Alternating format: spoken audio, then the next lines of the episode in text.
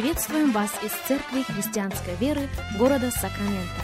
Мы молимся о том, чтобы последующие 15 минут послужили вашему назиданию и духовному утверждению. Присоединяйтесь к нашему эфиру, как пастор Сергей Головей предлагает вашему вниманию передачу «Настоящая истина». Здравствуйте, уважаемые радиослушатели! Сергей Головей микрофона. Мы приходим к вам сегодня из Церкви Христианской Веры. Огромнейшая благодарность всем и каждому за то, что и в этот день становитесь частью нашего вещания, как мы продолжаем наш разговор на тему «Ибо нам не безызвестны его умыслы». Наш базовый текст остается тем же, а именно второе послание к Коринфянам, вторая глава, и вашему вниманию несколько стихов, начиная с восьмого, «И потому прошу вас оказать ему любовь, Ибо я для того и писал, чтобы узнать на опыте, во всем ли вы послушны. А кого вы в чем прощаете, того и я, ибо и я, если в чем простил кого, простил для вас от лица Христова. Похоже, апостол Павел адресует какую-то конкретную ситуацию в этой поместной церкви. Но вот оно заявление, на которое мы обращаем внимание в продолжении этой недели. «Чтобы не сделал нам ущерба сатана». Это 2 Коринфянам 2.11. «Чтобы не сделал нам ущерба сатана, ибо нам не безызвестны его умыслы». Позвольте я повторюсь в том, что в жизни каждого из нас есть угроза. Угроза ущерба в нашем следовании за Богом, в нашем служении Ему – и эта угроза становится реальной по мере нашего незнания. Я повторю это еще раз. В жизни каждого из нас есть угроза в нашем следовании за Богом. И эта угроза сводится к незнанию замыслов лукавого. Об этом недвусмысленно прописывает апостол Павел.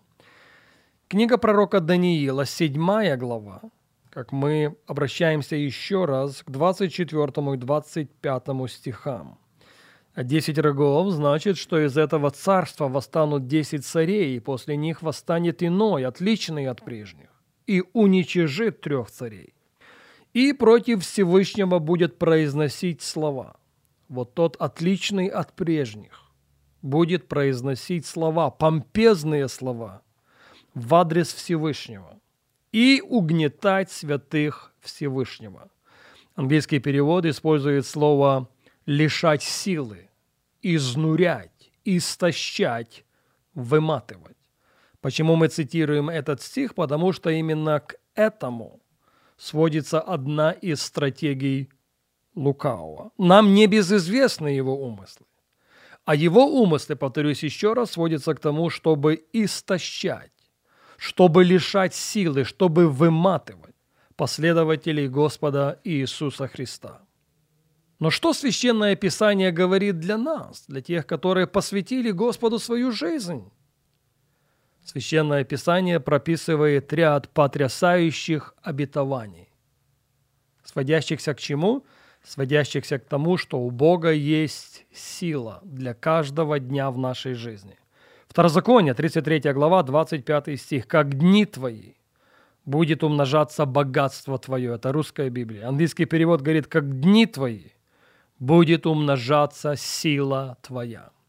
Для тебя и для меня, для каждого из нас у Бога от Его престола, от престола Его благодати есть сила для каждого дня, для каждой недели, для каждого года. Псалом 67, 29 стих. «Бог твой предназначил тебе силу. Бог каждому из нас, повторюсь еще раз, зарезервировал, отложил, приготовил силу. Тот же самый Псалом, 67, 36 стих. Он даст силу и крепость народу своему. Я здесь, чтобы авторитетом священного писания провозгласить, что у него сила. Сила для того, чтобы устоять, сила для того, чтобы преодолеть, и сила для того, чтобы удержать победу.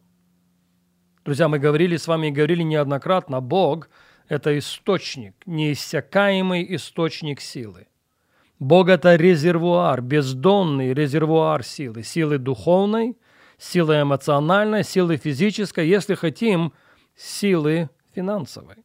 Римлянам 8 глава 35 стих.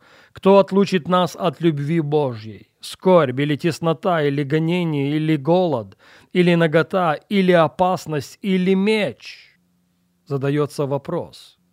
Как по мне, бросается в глаза слово «теснота». Кто отлучит нас от любви Божьей? Отлучит ли нас теснота? Какой бы она ни была. Духовной, эмоциональной, физической, финансовой – он говорит в 37 стихе, но все это преодолеваем. Нет, не своей силой. Нет, не своим интеллектом. Все это преодолеваем силой возлюбившего нас. Почему? Потому что Бог – это источник, неиссякаемый источник силы. Бог – это резервуар, бездонный резервуар силы для каждой области нашей жизни. И, по сути, на этой серии радиопрограмм, на этой неделе мы отвечаем на вопрос, как нам подойти к этой силе, как нам отождествиться с этой силой, как нам облечься в эту силу. И вот он ключ, если хотите, секрет. Облекаются в силу или обновляются в ней те, кто научился ожидать. Я повторю это еще раз. Облекаются в силу или обновляются в ней те, кто научился ожидать. Очень известный стих из книги пророка Исаии из 40 главы. Опять русская Библия говорит, надеющиеся на Господа обновятся в силе. В подавляющем большинстве все остальные переводы используют слово «ожидающие». Ожидающие Господа, научившиеся ожидать Господа, облекутся в силу научившиеся ожидать Господа, обновятся в этой силе для того, чтобы быть победителями каждой области своей жизни. Пожалуйста, послушайте меня и послушайте очень внимательно. Мудрость, мудрость как раз будет сводиться к тому, чтобы наше ожидание Господа никогда и ни при каких обстоятельствах не стало пассивным.